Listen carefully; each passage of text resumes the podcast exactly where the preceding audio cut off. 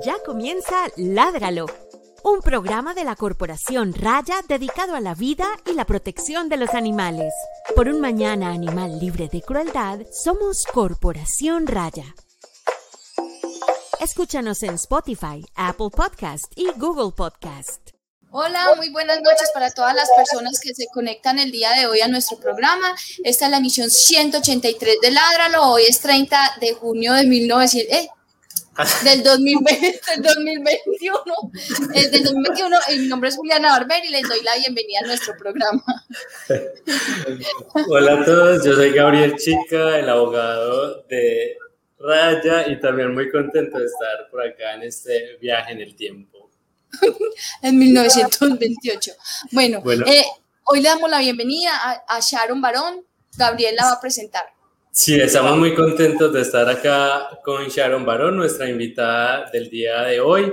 Sharon es licenciada en Ciencias Sociales, es maestranda en Estudios Culturales y sobre todo, más importante, es feminista y antiespecista y por eso pues es nuestra invitada en este programa tan especial que tenemos en el que, queremos hablar precisamente un poco de eso, de... Eh, todas esas relaciones y puentes que puede haber entre el feminismo y el animalismo. Entonces, bienvenida Sharon por estar en nuestro programa. Buenas noches a ustedes, a la Corporación Raya, muchas gracias por la invitación. Gracias también a, las personas que están participando como espectadores.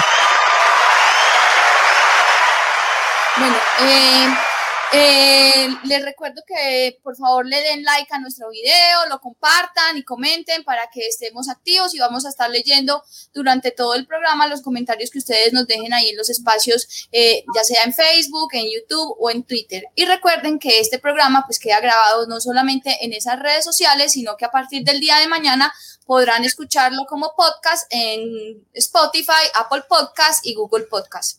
Eh, Sharon, la primera pregunta de nuestro programa es la pregunta más difícil de todas y es, eh, ¿cuáles son tus hobbies? ¿Qué te gusta hacer en tu tiempo libre?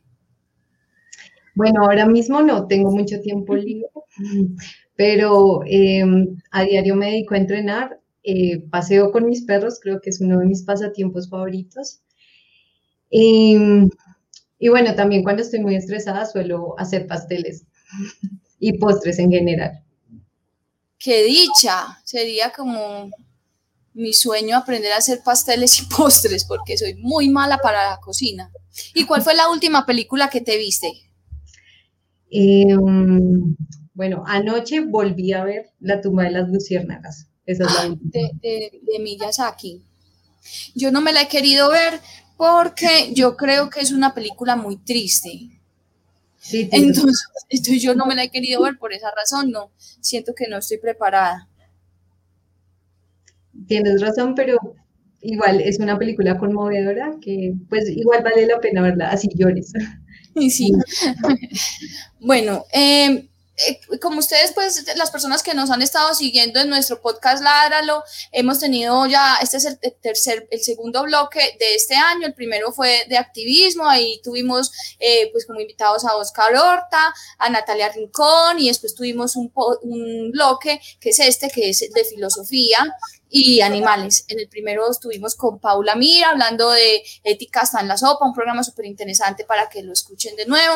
Y eh, después tuvimos a Iván Darío que nos estaba, habló de un poco de ese término de especismo y qué significa eso desde la filosofía.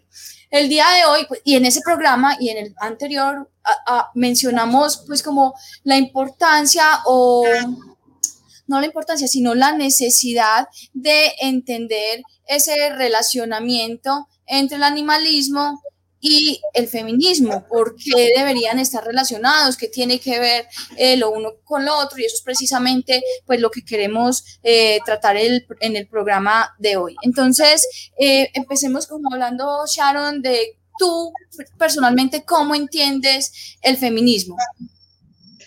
Bueno, eh bueno, eso es un poco difícil porque el feminismo justamente se caracteriza por ser un movimiento muy diverso, muy amplio, muy plural.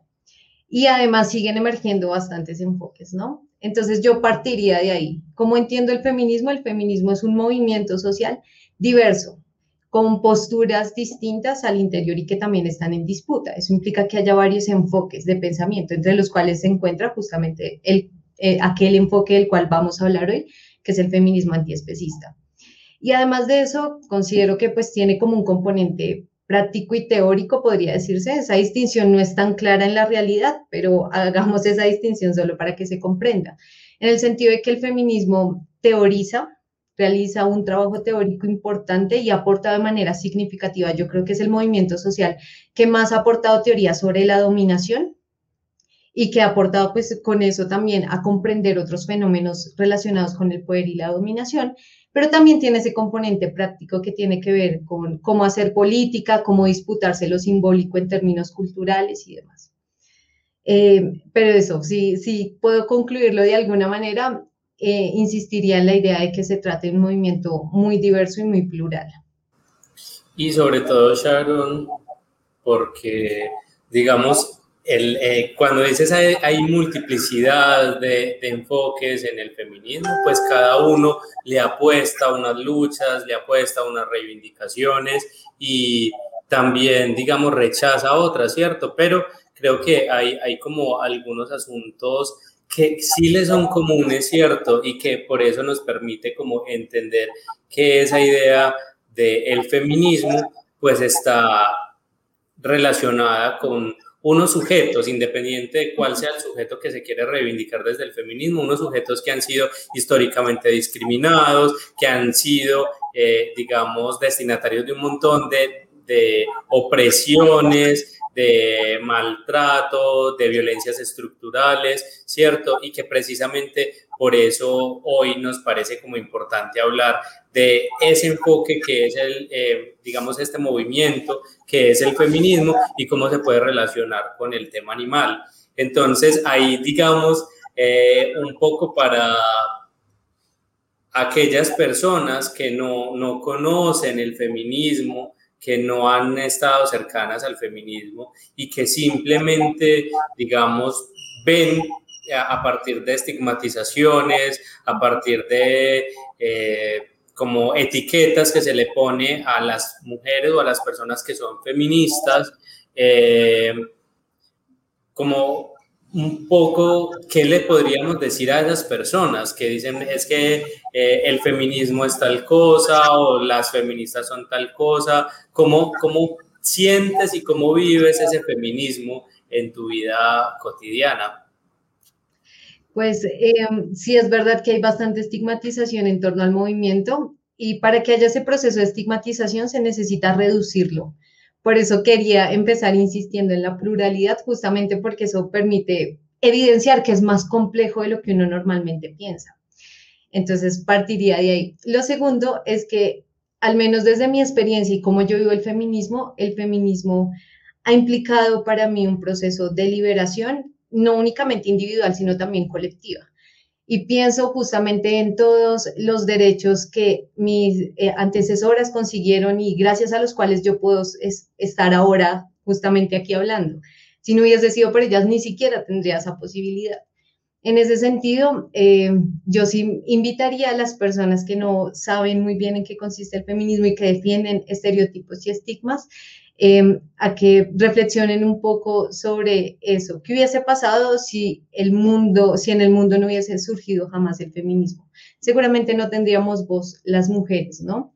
Em, y básicamente eso implica así una invitación a complejizar la comprensión eh, e intentar entender pues que realmente el asunto es muchísimo más amplio de lo que comúnmente se piensa. Ahora, sí pienso el feminismo como una cuestión relacionada con la liberación, especialmente con la liberación de las mujeres. Em, y por eso hablo también en primera persona, ¿no? Tiene que ver, por supuesto, con mi propia liberación en tanto mujer. Vale. Eh, digamos, ah, sí, dale, Julián. No, sí, que quería pues como reforzar eso que ustedes dos estaban hablando ahí porque, eh, por ejemplo, nosotros, bueno, yo soy la persona que maneja las redes sociales de la Corporación Raya, nosotros estamos, como ustedes ya saben, en Facebook, Twitter, Instagram, YouTube, etcétera, y uno es muy triste leer los comentarios, bueno, triste y, absolutamente como confuso leer los comentarios que genera una publicación de feminismo.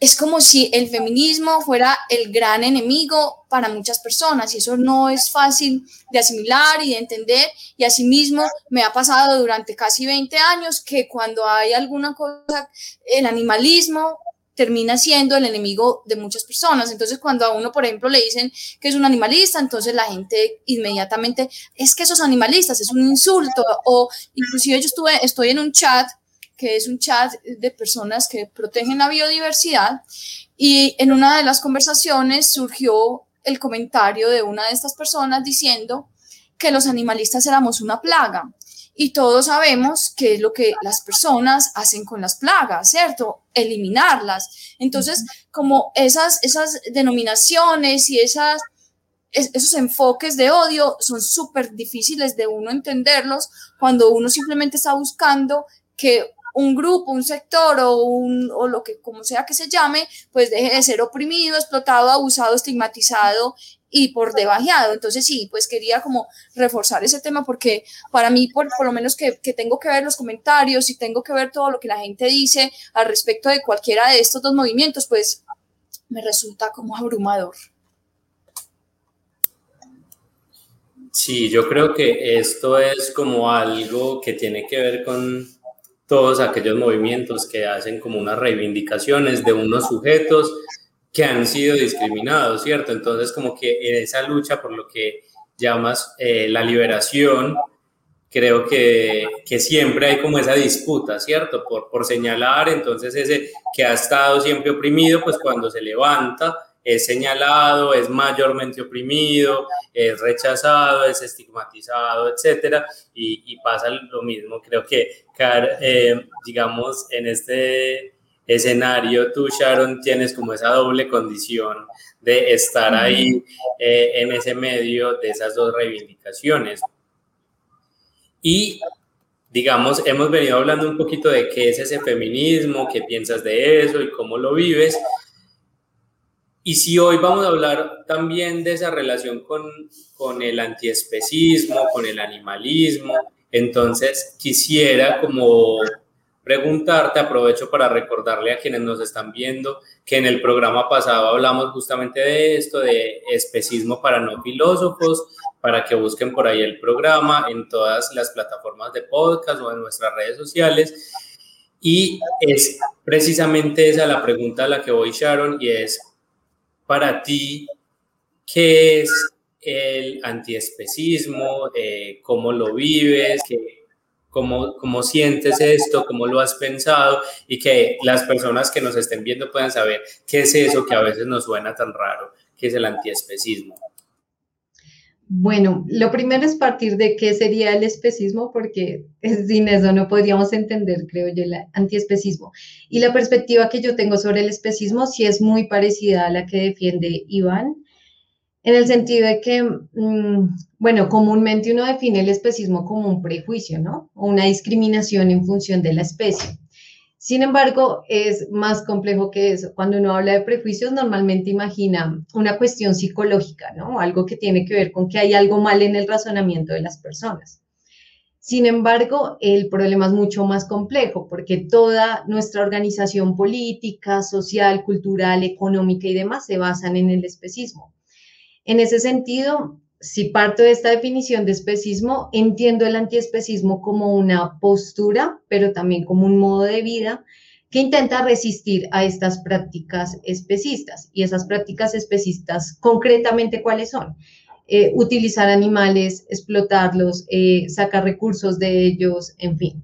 Y, tenemos prácticas especistas cuando consumimos animales, cuando participamos de, eh, de que los encierren, en fin cuando los tratamos como objetos básicamente y no reconocemos que son agentes y que en ese sentido son sujetos que merecen respeto.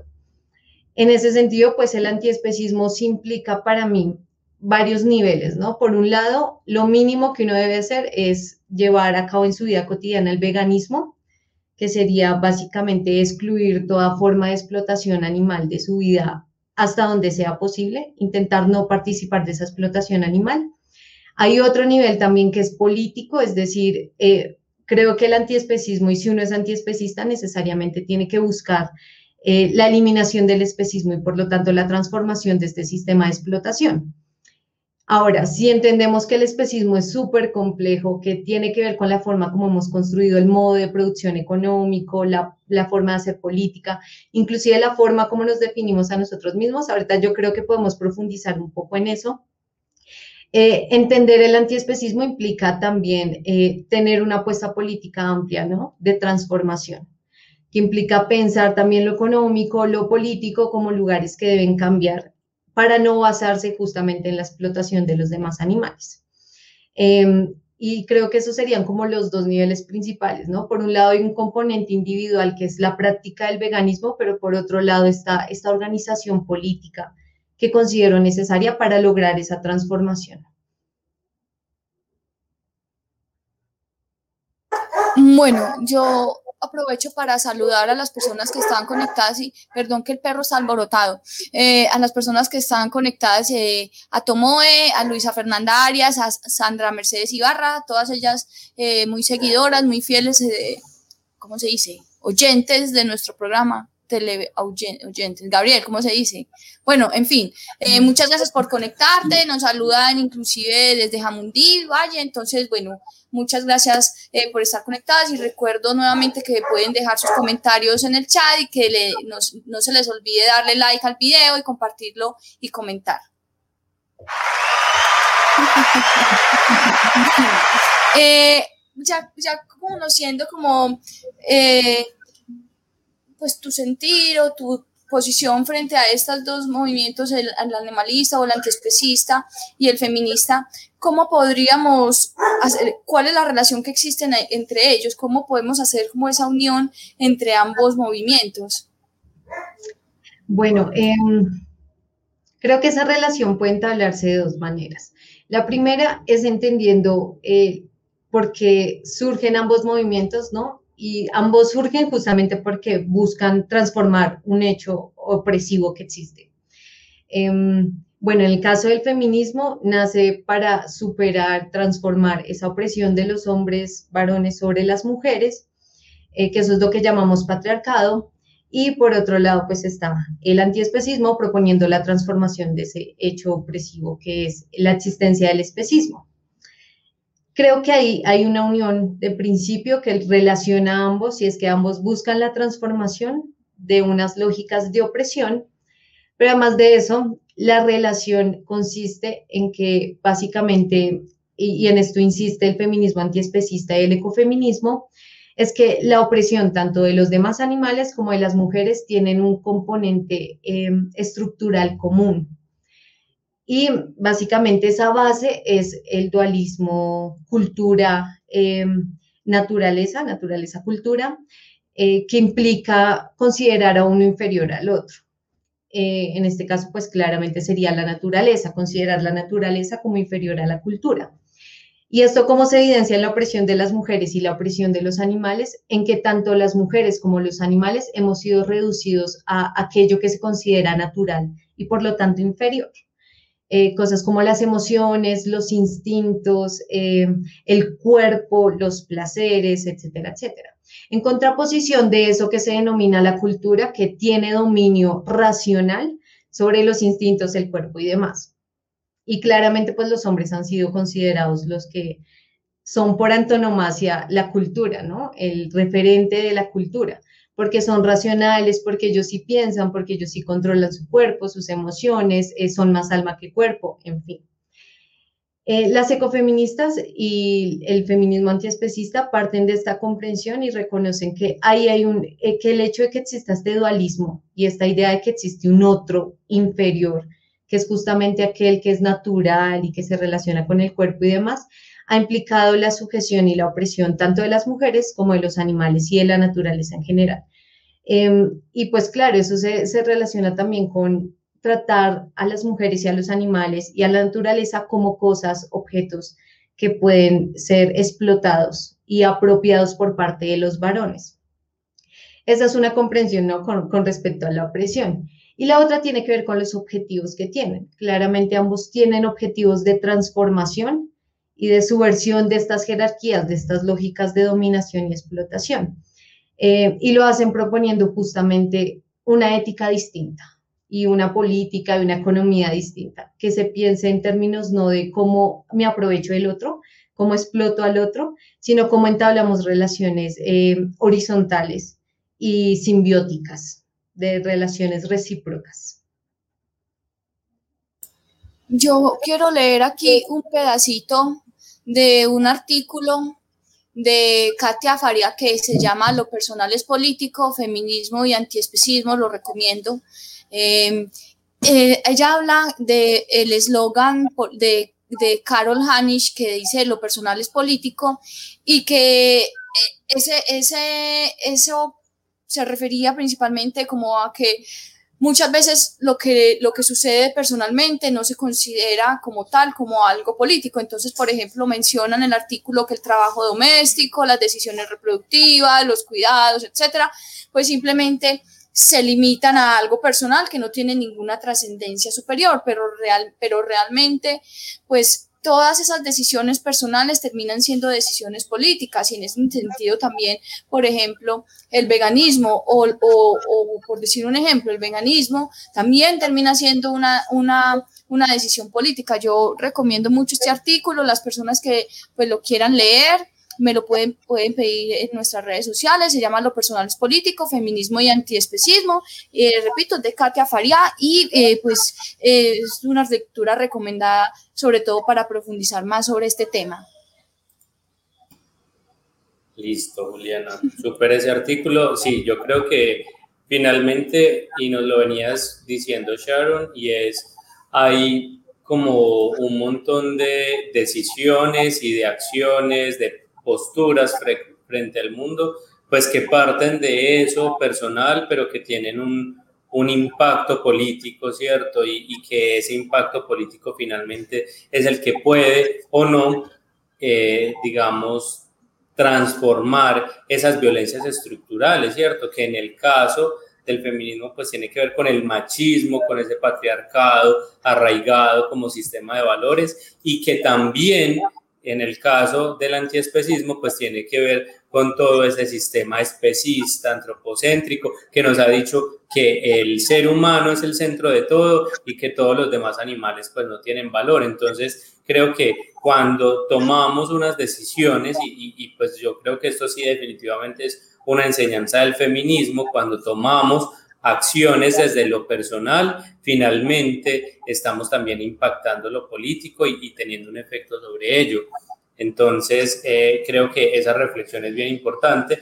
Pero cuando hablamos de, feminismo y hemos estado hablando como eh, el feminismo antiespecista, el, el ecofeminismo, mmm, digamos, me, me va surgiendo a mí como una duda y es ¿Existen otros feminismos, cierto? ¿O todos los feminismos son antiespecistas? Y me genera mucha duda esto, sobre todo porque ya vamos viendo que tienen como unas bases muy parecidas, ¿cierto? Unas bases de opresión, unas bases donde, donde se ha construido todo un, todo un discurso de este es inferior, entonces oprimámoslo, este no tiene los mismos derechos, entonces hagamos que, que tenga que obedecernos cierto, comparten un montón de lógicas, pero hemos estado hablando específicamente de feminismo antiespecista, entonces quería preguntarte eso, ¿todos los feminismos son antiespecistas o no?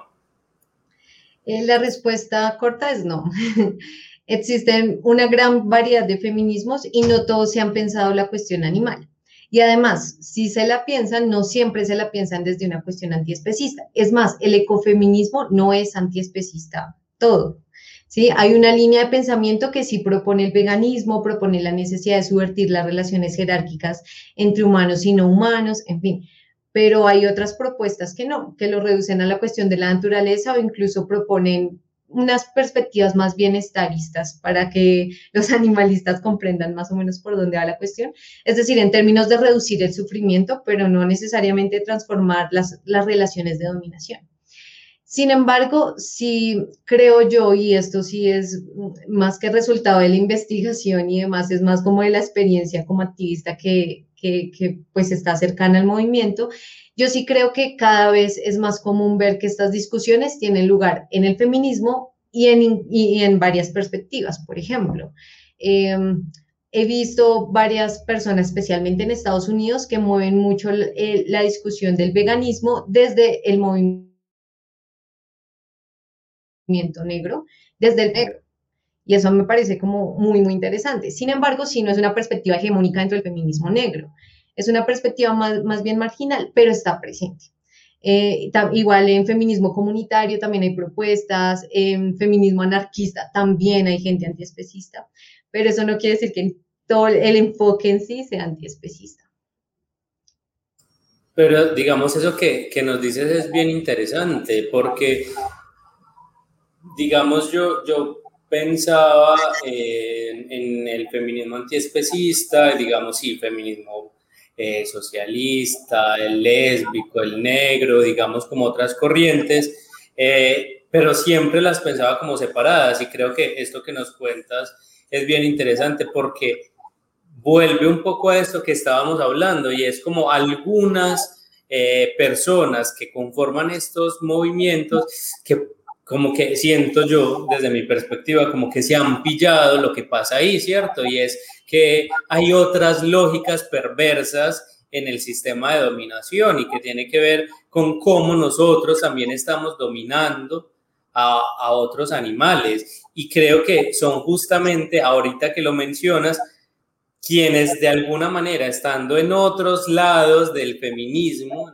como en, en otras líneas, quienes se lo pillan son justamente quienes más fuerte se, cuestionan como los sistemas de valores, ¿cierto? Porque no, no pasa lo mismo con un feminismo burgués que sigue defendiendo el sistema capitalista, ¿cierto? Digamos que son aquellos otros feminismos mucho más alternativos que se han pillado, que, que defender lo femenino, que defender el rol político eh, de la mujer, pues implica casi que desarmar un montón de valores que hay de fondo y que, eh, como hemos estado hablando acá, tiene que ver también con cómo nos comportamos con otros animales. Entonces, casi que eso que nos cuentas nos permite ver como, eh, pues es que si estamos defendiendo lo femenino, si estamos defendiendo a las mujeres, ¿cierto? O quien, quien estemos posicionando como sujeto de este feminismo, pues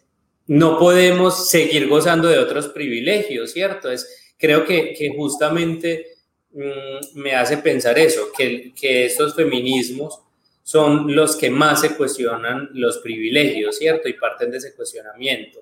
Entonces, me parece, me parece bien interesante esto que nos cuentas. Sí, y ahí quería añadir algo y es que sí, yo creo que el concepto de interseccionalidad también abrió las puertas para que esto sucediera porque el concepto de interseccionalidad, aunque hoy hablen algunos de un feminismo interseccional como si fuera un enfoque diferenciado de los demás, en realidad el concepto de interseccionalidad está presente en feminismos incluso muy distintos, incluso antagónicos en algunas posturas. Eh, y bueno, básicamente el concepto de interseccionalidad lo que intenta explicar es justamente cómo las distintas opresiones se relacionan eh, y se retroalimentan juntamente, lo cual implica que eh, querer destruir una obliga a destruir las demás, porque reconoce que, por ejemplo, la supremacía blanca no puede operar de manera sola, sino es en conjunto justamente con, por ejemplo, la lógica patriarcal, y por eso las mujeres negras son las que están eh, por debajo de absolutamente todo, ¿sí? Y eso es lo que sostiene justamente un sistema.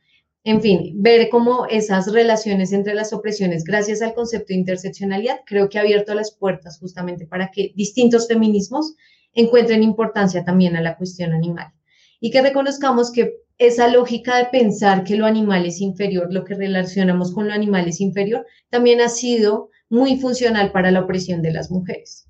Ese desprecio por el cuerpo, por lo natural, por Em, la reproducción y todo lo que tenga que ver con eh, esas cuestiones más eh, corpóreas y naturales, que consideramos naturales, ha implicado un detrimento para los demás animales, pero también para nosotras. Pensemos, por ejemplo, en los razonamientos y las justificaciones por las cuales se nos negaba el derecho al voto o el derecho a ser consideradas ciudadanas. Básicamente tenían que ver con eso, que somos seres muy pasionales, que no tenemos la capacidad de razonar. Es decir, los mismos argumentos por los cuales eh, se defiende eh, la opresión de los demás animales. Entonces ahí los vínculos son como muy, muy evidentes y eso implica pues que sí, lo que estoy de acuerdo contigo, que muchas mujeres que inclusive sienten la opresión y de manera más profunda en ellas, justamente porque han sido subalternizadas por esta lógica interseccional, em, se postulen justamente en contra de la opresión animal porque lo viven de manera más cercana. Sharon, ¿por qué es importante hablar eh, de feminismo antiespecista? ¿Por qué tendríamos que, que hacerlo? Bueno, yo creo que hay varias razones. La primera tiene que ver con una cuestión de justicia y la justicia que le debemos a los demás animales por todo el daño que le hemos producido históricamente. Em, y bueno, pienso en esto justamente como una comprensión también más amplia, pero em, no puedo imaginar un movimiento emancipatorio que no esté pensando también en, verdad en cómo lograr desestructurar todas las lógicas de opresión, entre las cuales, por supuesto, está también la cuestión animal, aunque no es la única, ¿no? También está la cuestión racial, en fin. Eso por un lado. Por otro lado, considero que es importante en términos de eh, intentar ser lo más fieles posibles a comprender la opresión tal y como opera. Y la realidad es que la opresión, como les mencionaba hace un rato, no opera de manera aislada. No podemos decir el sexismo opera por un lado y el racismo por otro y el clasismo por otro, sino que todos están articulados. Entonces, si un movimiento busca en realidad la liberación y la emancipación, pues tiene que pensarse desde todos estos lugares, ¿no? Eh, y la tercera razón por la cual considero que deben debe hablarse de feminismo antiespecista, es que creo yo que el antiespecismo tiene mucho que aprender del feminismo, porque como dije al principio, creo que es el movimiento que más herramientas ha brindado para entender la opresión y la liberación y que más cambios ha logrado en poco tiempo sin necesidad de explotar bombas ni asesinar a nadie. Em, y por otro lado, también creo que el, animalismo tiene mucho que decirle al feminismo, por ejemplo, sobre cómo pensar la ética eh, que es un problema fundamental para ambos. Em, y cómo pensar justamente en no vivir eh, o en vivir sin explotar a otros. Creo que eso es como central. Ládralo. Sharon, digamos esto último que nos dices me hace pensar en algo que es bien interesante. Podría quedar como por ahí para reflexionar un poco, ¿cierto? Y es como hablamos de esas relaciones básicas que hay entre, entre feminismo y animalismo, pero creo que es bien interesante si pensamos además en toda la cantidad de feminismos que hay, también en algunas divisiones que hay dentro del movimiento animalista, pensarse en cuáles son esas enseñanzas que un movimiento y otro pueden como compartir, ¿cierto? Porque pienso que claramente un feminismo negro tiene un montón de enseñanzas, ¿cierto? Que a su vez el feminismo eh, comunitarista puede tener un montón de enseñanzas para el movimiento animalista y así cada uno de ellos y a su vez el animalismo eh, desde sus distintas lógicas como aportarle un montón al movimiento feminista, ¿cierto? Me parece que, que ahí hay como unos aprendizajes, primero como por identificar, ¿cierto? Porque tal vez eh, no, no está tan a profundidad esta reflexión. Eh, y segundo, como por empezar a hacer esas, ese ejercicio de compartir las experiencias, ¿cierto? Me parece que es algo bien interesante y pensarlo como un espacio, una oportunidad para tejer puentes entre los movimientos y con eso llego a nuestra próxima pregunta y es, mm, mm, eh, por ahí quienes vieron el afichito desde hace tiempo decía como eh, de esa relación entre el, el, feminismo y el animalismo y lo estábamos pensando justamente en términos de construir puentes, ¿cierto? En la importancia de construir puentes entre estos dos movimientos. Juliana va a decir algo. Así, ahí está mostrando, tendiendo puentes entre feminismo y animalismo. Y entonces, justo esa pregunta que te quiero hacer es, eh, ¿por qué? Primero, como que pensemos en por qué te parece importante tender puentes entre estos dos movimientos. Bueno, la primera razón tiene que ver con la transformación y es que sí creo que mm, los movimientos sociales en general, y esto sí es como en general, pero por supuesto aplica también para el feminismo y el antiespecismo, los movimientos sociales buscan la liberación, buscan la emancipación, buscan superar ciertas condiciones de desigualdad, de opresión y demás. Y como decía al principio, realmente la cuestión es tan simple como identificar, este es un problema racial o cultural exclusivamente, sino que en realidad la opresión se sostiene sobre la economía, la política, la cultura, en fin. Creo que esta articulación entre los distintos movimientos eh, es necesaria justamente porque es lo que permite hablar de una liberación y una transformación social que, que tenga efectos reales en las materialidades de los cuerpos. Lo contrario va a ser como trabajar de manera aislada y podemos simplemente ir atacando problemitas, pero no vamos a lograr esa transformación que es la que se necesita para acabar con todas las lógicas de opresión. Entonces, la articulación ahí es importante, en, en primer lugar, en términos estratégicos, ¿no? Lo necesitamos para lograr los objetivos que tenemos. En segundo lugar, creo que es importante eh, tejer estos puentes. Eh, justamente porque la cuestión, eh, como les decía al principio, la cuestión es que el sexismo opera con base en la lógica de opresión animal y la opresión animal funciona como parte de la lógica de, de la opresión sexista. Lo que me preocupa a mí en caso de que esto no se pueda ver es que justamente, por ejemplo, el feminismo reproduzca lógicas que le funcionan a la dominación de las mujeres. Pongo un ejemplo para que esto sea más claro. Si nosotros decimos que una de las razones por las cuales las mujeres han sido inferiorizadas es justamente porque se les ha animalizado y relacionado con lo natural, si las mujeres no reconocemos esto, lo que divinamente podemos hacer y que efectivamente se ha hecho desde feminismos hegemónicos, es reproducir este dualismo humano-animal y solamente pedir que se les incluya, que se les reconozca la racionalidad, que se les reconozca em, que son también alma, en fin, todas estas cuestiones. Pero esto opera bajo una lógica de opresión que en realidad no logra superarse porque incluso si se nos reconoce como personas racionales, seguimos siendo personas racionales menos racionales que los hombres. Entonces, si, si vemos en la práctica, eso implica que no estemos comprendiendo bien cómo opera la opresión y por lo tanto la reproduzcamos sin querer, por supuesto, pero que sí continuamos operando bajo esa lógica. Y en el caso de la animalidad ocurre lo mismo. Un animalismo que defienda las lógicas sexistas basadas en estos estereotipos de lo natural es inferior, la otredad y demás, a la larga no logra la emancipación de los animales, sino lo que logra es cambiar un poco la forma como los tratamos, pero sigue siendo una lógica donde son inferiores son considerados inferiores y eso se ve en las prácticas cotidianas. En ese sentido, creo que esta articulación y este tender puentes permite comprender en realidad cómo opera la opresión y por lo tanto permitirnos que como movimientos no reproduzcamos las lógicas de opresión, sino que realmente vayamos a la base y las transformemos desde la raíz.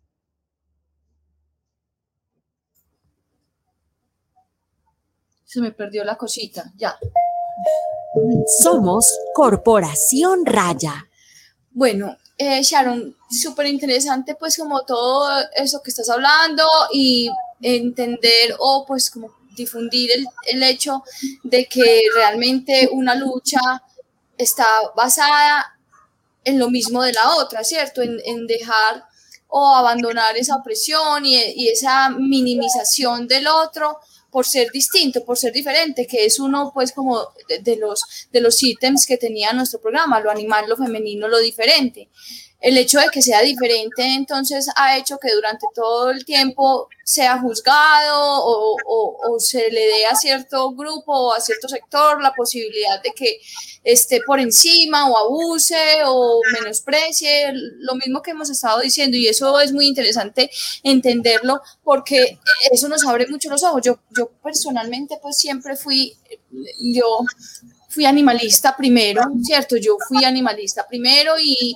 y empecé a entender mucho precisamente como ese tema eh, del feminismo a partir de lo que yo leía del animalismo, porque es que es la misma base, es la misma base patriarcal, es la misma base de, de la misma gente creyéndose por encima de nosotros y eso es una cosa que se ha infiltrado y ha cogido raíces en todos los sectores de la sociedad, independientemente si es explotado o no. O sea, hasta la, persona más oprimida, el grupo más oprimido, uno encuentra gente que está de acuerdo o que ha normalizado pues como todo ese tema de la opresión y la explotación.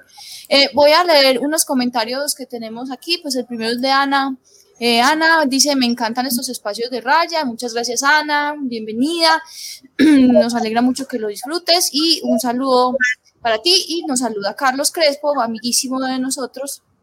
Carlos dice, saludo compas de Raya y Sharon, declararse interseccional o verle como una herramienta válida es considerado por un sector vegano como el mayor pecado para la lucha por los animales y es atacada con una fuerza que llega hasta, hasta en el límite, eh, llega a estar en el límite del odio, al punto que en otros países han decidido hablar en, estos, en otros términos para hablar de lo mismo y simplemente está, evitar conflictos.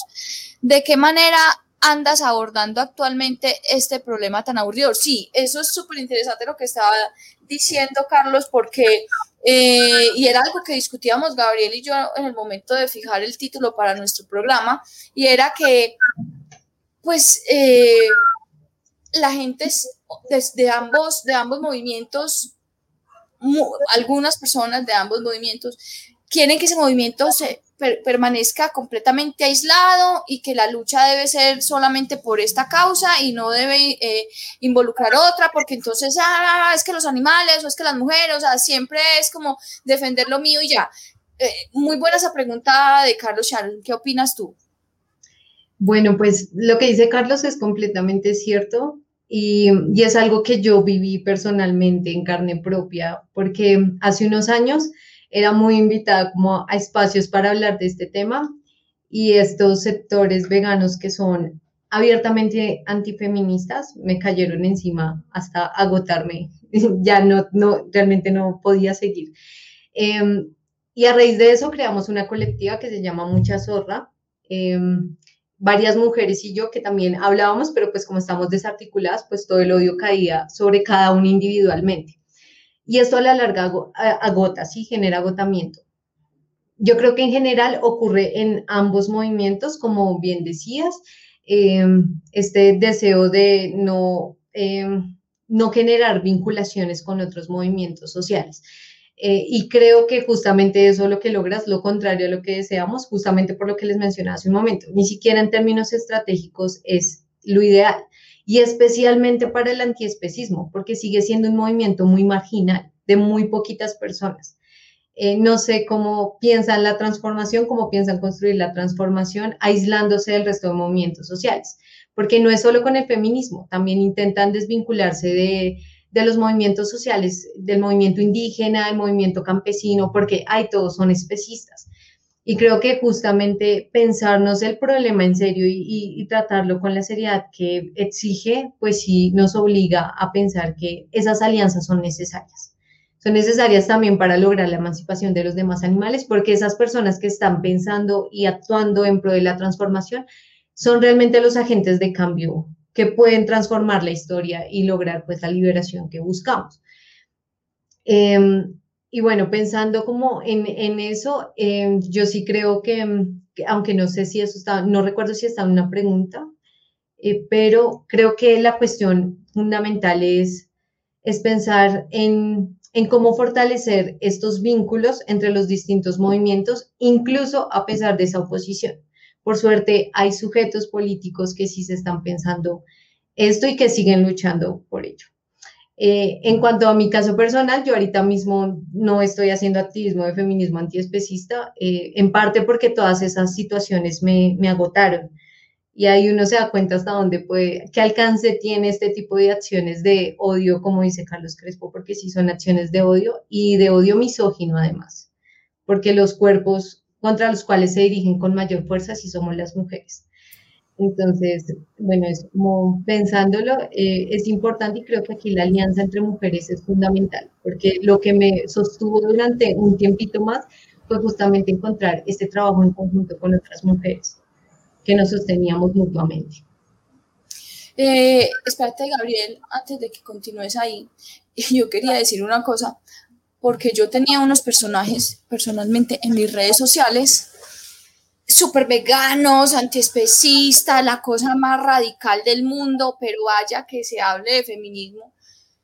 El vocabulario, las acciones, las frases tan horripilantes que yo les leía a estas personas, hombres todos, la mayoría, eh, refiriéndose a las mujeres feministas antiespecistas como feminazis, el típico feminazi, eh, y de ahí para arriba todo lo que se quiera. Y eh, eso a mí también me generó muchísimo, muchísima, pues como primero decepción, segundo mucha rabia, me, me, pues me parece como una cosa súper extraña de que uno, que uno tenga una sensibilidad hacia algo y no sea capaz como de quitarse el velo que tiene hacia la mujer que finalmente, pues sí, es humana, pero, pero pues, esto, esto, no, esto no es ciencia de cohete, o sea, la opresión femenina siempre ha estado, está y probablemente va a seguir estando por mucho tiempo mientras haya personajes que siguen negando que las mujeres sean, pues, por debajeadas todo el tiempo, menospreciadas, etcétera. Entonces, bueno, esas personas las silencié o las bloqueé. Eh, por mi salud mental, pero sí, es tipiquísimo, o sea, eso sucede y yo lo tuve que, que, ver pues ahí personalmente, yo soy una persona pues muy, muy quieta en redes, en mis perfiles personales, porque prefiero, soy muy reactiva, entonces prefiero evitar la fatiga. Y no, o sea, terrible, terrible, es terrible esa forma en la que muchos personas, y eso no quiere, y eso no desacredita el veganismo, porque eso es una situación eh, distinta, o sea, son seres humanos y somos seres humanos y, y, ningún grupo social está exento de tener gente estúpida, por perdón la expresión, en sus filas, o sea, eh, eh, lo único que a nosotros como especie es algo que yo repito mucho nos une es no es una no es una causa es nuestra estupidez estúpidos hay de todos los tipos hay homosexuales heterosexuales ateos cristianos evangélicos mujeres hombres niños etcétera o sea no se puede simplemente satanizar el veganismo porque de parte de alguna persona que simplemente sea feminista, o simplemente no, pues que sea feminista, no puede satanizar el veganismo por los comentarios de uno o dos, así como el veganismo no puede satanizar el feminismo por los comentarios de uno o dos. Entonces, eh, sí me parecía, pues me parece muy extraño eso. Yo no esperaba que fuera a haber una intransigencia tan suprema. Pero sí es algo como común, de hecho acá lo vivimos pues en nuestro programa, una compañera invitada pues que no, no quisiera decir el nombre, que estuvo hablando de algo relacionado eh, con la presencia de, las mujeres en, en, la defensa de los animales y pues en ese momento le empezaron a llegar un montón de mensajes hostigándola, eh, insultándola y haciendo pues un montón de cosas terribles en contra de ella, de una persona que abiertamente era eh, animalista, ¿cierto? Entonces es un asunto eh, que, que, digamos, es común, pero a mí sí me genera una inquietud más allá de eso y es con la pregunta que nos hace Carlos Crespo y es como ese rechazo supremo a, a la interseccionalidad ¿cierto? Cuando a mí me parece por lo demás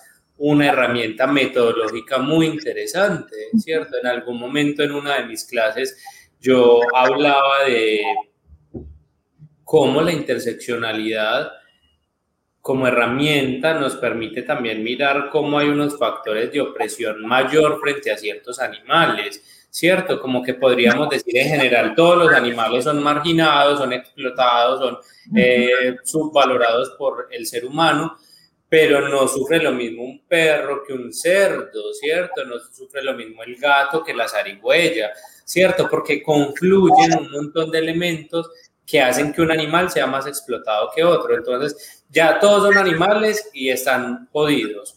Pero si además ese animal es de los denominados para el consumo, pues entonces está más jodido que los otros. Pero si además ese es feo para nuestros estereotipos, entonces está más jodido que los otros dos juntos. Y así le podemos ir agregando un montón de características que hacen que unos animales estén más jodidos que otros. Entonces yo realmente creo que en general esta, pues la interseccionalidad como metodología de análisis de esas opresiones es, es muy interesante, pues me parece que es como una herramienta que nos permite comprender muchas cosas. Entonces, me parece bien interesante pues esta pregunta que, que hace Carlos, porque, porque de verdad hay que como pensarle a ese tema, ¿cierto? Y mirar qué otras herramientas podemos también utilizar, porque hasta ahora esta me parece pues de las más útiles.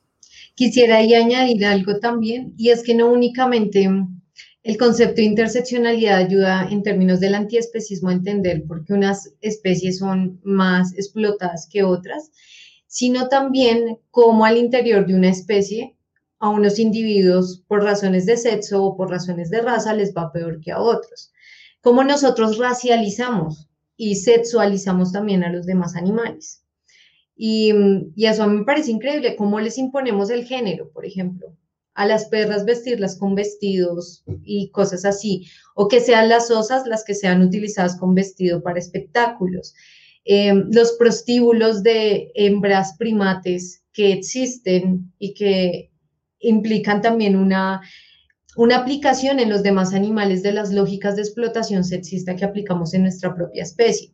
En fin, ver cómo esas diferencias, porque un toro de lidia eh, es usado en las corridas de toros, pero otros tipos de toros no. ¿Qué lógicas hay ahí? Porque tiene que ser macho y no hembra. Porque hablamos de peleas de gallos y no peleas de gallinas. ¿Sí? Y a las gallinas al contrario, se les considera cobardes y débiles y no sé qué más cosas, ¿sí? Y eso da cuenta de cómo incluso nuestras nociones de género y de raza las aplicamos en los demás animales para explotarlos y utilizarlos de maneras diferenciadas.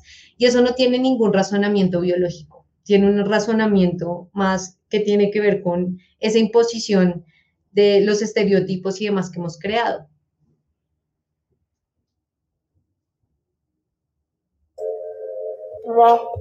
perdón. Ládralo.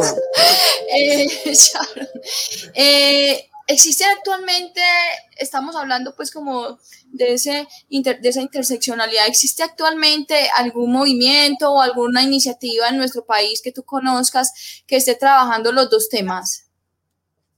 Es difícil responder a esa pregunta porque sí había colectivos que estaban impulsando, pero la pandemia transformó todo. Eh, he visto que algunos colectivos continúan activos en redes sociales, pero imagino que no están haciendo mucho en la calle, pues porque no se puede. Entonces, no sé cuáles continúan vivos. Sin embargo, en Bogotá eh, sí hay una colectiva que se llama Las Severas Flores, trabajan más como desde la teoría queer y el posfeminismo y el transfeminismo. Em, pero bueno, digamos, ahí hay una apuesta antiespecista que intenta pensarse ambos temas Está la colectiva Mucha Zorra, que no sé si continúa. Esa fue la que les comenté que creamos algunas compañeras y yo. Em, y esas son como las abiertamente feministas y antiespecistas. Hay otras en general he visto muchos colectivos que han sido creados en Colombia y que sí tienen el objetivo de pensarse la liberación en términos amplios. No únicamente son, se nombran desde el feminismo, sino que también desde el anarquismo, desde la lucha antirracista, en fin. Pero no sé cuáles continúan vivos ahora. Bueno, eh, voy a hacer, Gabriel, ¿usted se quedó en estatua o sigue ahí? Ah, bueno, está ahí. ya, eh, ya, movió, los ojos. eh, eh, recuerden por favor darle like a este video, comentar y compartirlo. Eh, y recuerden que a partir del día de mañana estará disponible como podcast en Apple Podcast, Google Podcast y, Spotify. Tenemos un comentario de Luis Fernando en YouTube. Dice eh, literatura referente, por favor. Bueno, yo mencioné un pequeño, un artículo que se llama lo personal es político de Katia Faria, que yo lo puedo suministrar o también pues se puede encontrar, está eh, pues de libre, ¿cómo se dice? Pues como libre. Entonces, sí, sí, lo pueden encontrar. ¿Y cuál más podrías tú recomendar, Sharon? Bueno, hay varios libros y hay varias personas que están trabajando el tema. Em, Katia Faria es una de las autoras principales. Creo que, em, no, la tesis de ella no trata sobre eso, trata sobre otro tema. Pero hay un número de la revista latinoamericana de estudios críticos animales que se dedicó exclusivamente al tema de feminismo antiespecista. Entonces les recomiendo buscar la revista latinoamericana y van a encontrar el número con varios artículos, incluso algunos traducidos. Eh, otro libro que considero icónico y que creo yo que fue la apertura para pensarse el feminismo antiespecista es claramente La política sexual de la carne de Carol J. Adams.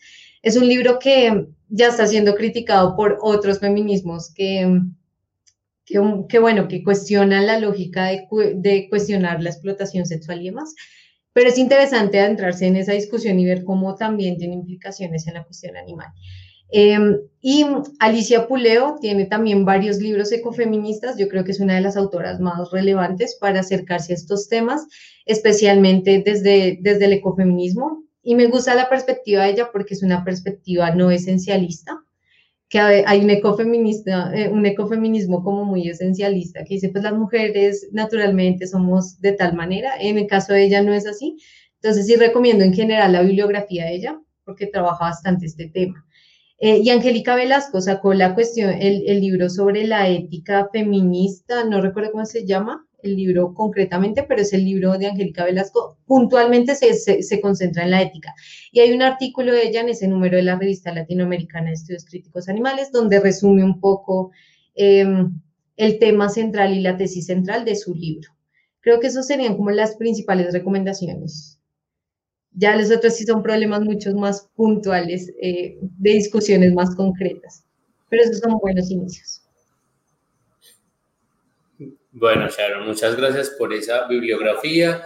Mm, espere, espere. Yo me fui a traer este libro para chicanearlo, para que también lo agreguemos ahí, que es de Carol J. Adams también, pero eso no es todo. Está autografiado. Leana siempre chicaneada en todos los programas. Bueno, no, ya, eso era todo. Carol, Carol también lo, dice Carlos Crespo y tomo de claro que yo te comparto el documento y todos los otros eh, que tenga. Bueno, Carlos también dice la ética animal, una cuestión feminista de Angélica Velasco. Hay mucha, hay mucha bibliografía que yo creo que puede enriquecer muchísimo, pues como el tema del día de hoy. Sí, yo creo que ahí queda igual como en la cajita de comentarios para que todas las personas que quieran saber, pues nos pidan los documentos, pero también quien tenga otros eh, nos pueda contar por ahí. Eh, bueno, digamos, Sharon, tú tienes como ese lugar, eh, digamos, muy sensible para nosotros y muy importante para nosotros en este caso de estar justo como en esa intersección entre la defensa de, del feminismo y del antiespecismo.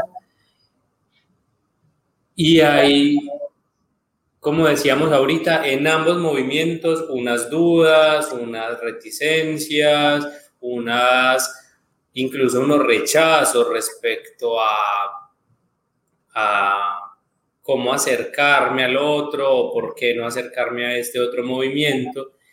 Y no sé si para ir cerrando podemos hablar un poco eh, para esas personas que están allí, digamos, en medio de estos dos movimientos y que todavía tienen una duda, que todavía piensan, tal vez no doy el paso eh, en concebirme como este o esto.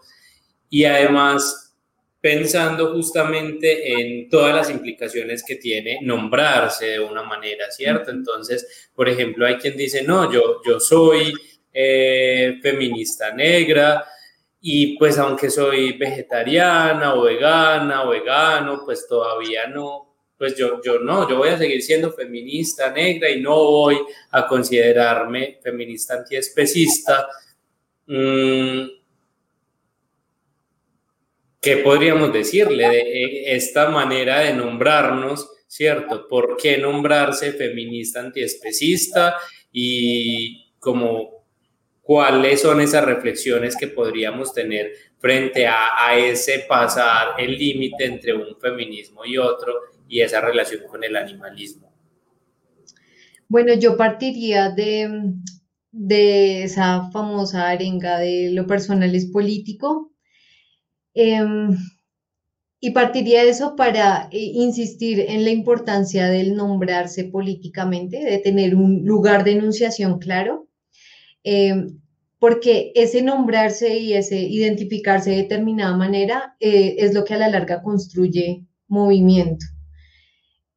Eh, entonces, creo que a veces hay muchas personas que, que aún teniendo afinidad con los movimientos, temen eh, nombrarse justamente por, porque saben lo que eso implica, eh, la violencia que eso puede implicar, que caiga sobre ti.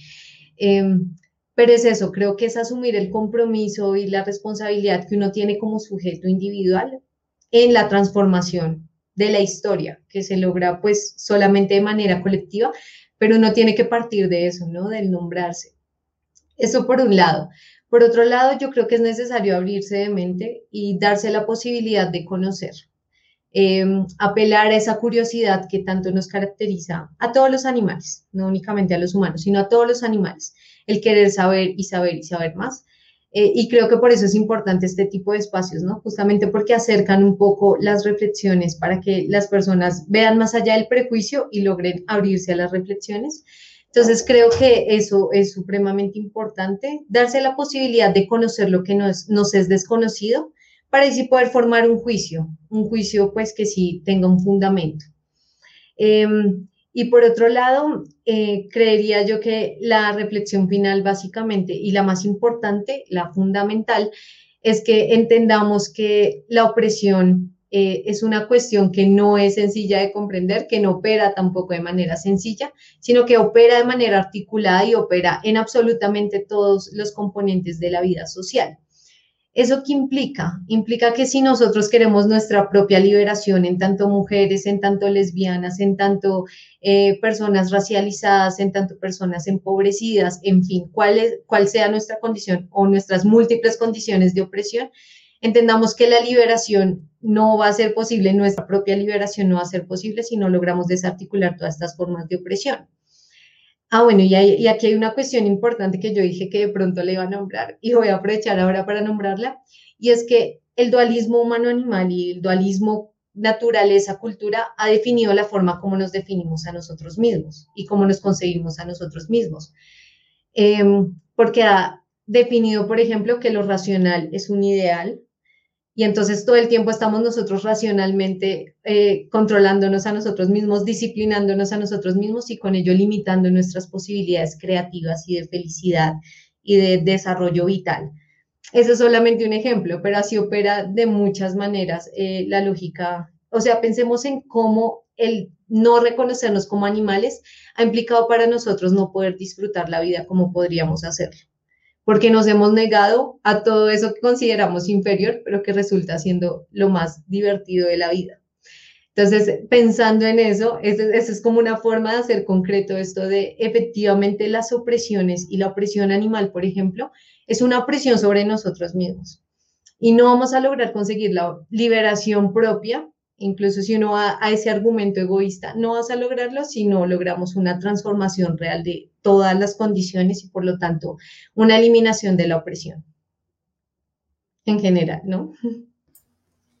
No, Sharon, pues a ver, muchas gracias por haber estado en el programa. Yo creo que es un tema necesario, como lo dijiste, necesario que se hable, necesario que se expanda, que se difunda porque, porque yo creo que cuando empezamos a entender esas relaciones, empezamos a fortalecer también no solamente los movimientos y los colectivos individuales, sino en general, pues como toda esa lucha por una sociedad distinta, por un mundo distinto, donde todos quepamos, donde todos seamos valiosos, donde la vida sea realmente eh, lo que prime, lo que, lo que sea pues como el centro de la existencia humana y el respeto pues por la vida, por la diferencia, por el otro, eh, por la otra, etcétera. Entonces, bueno, pues Sharon, eh, muchísimas gracias por haber aceptado la invitación, por haber eh, compartido con nosotros pues toda esta información.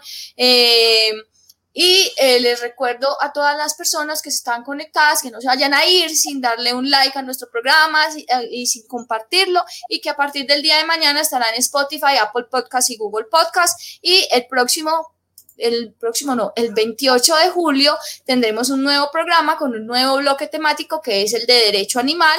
Estaremos pues con eh, tres programas relacionados con derecho animal para que se conecten, para que aprendan también pues como de esta área del conocimiento tan importante que está tomando tanta fuerza en los últimos años. Eh, y muchísimas gracias a las personas que se conectaron el día de hoy. Bueno, una última, un último comentario. Dice, tomó es súper interesante todo, Sharon. Mil gracias. Me súper encantó este tema. Me has ayudado para aclarar muchas dudas que tenía y me encantan estos espacios que propicia la Corporación Raya.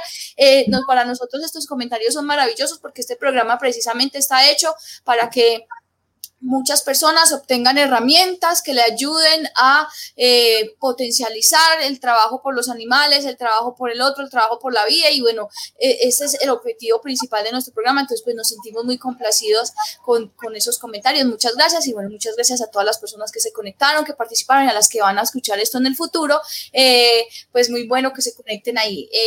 recuerden, el próximo 28 de julio estaremos de nuevo con otro programa, otro tema de interés para los que queremos y protegemos a los animales. Muchísimas gracias, Sharon. Muchas gracias por conectarte. Muchas gracias a ustedes por la invitación y por abrir el espacio. Bueno, chao, nos vemos. Chao. Ládralo. Escúchanos en Spotify, Apple Podcast y Google Podcast.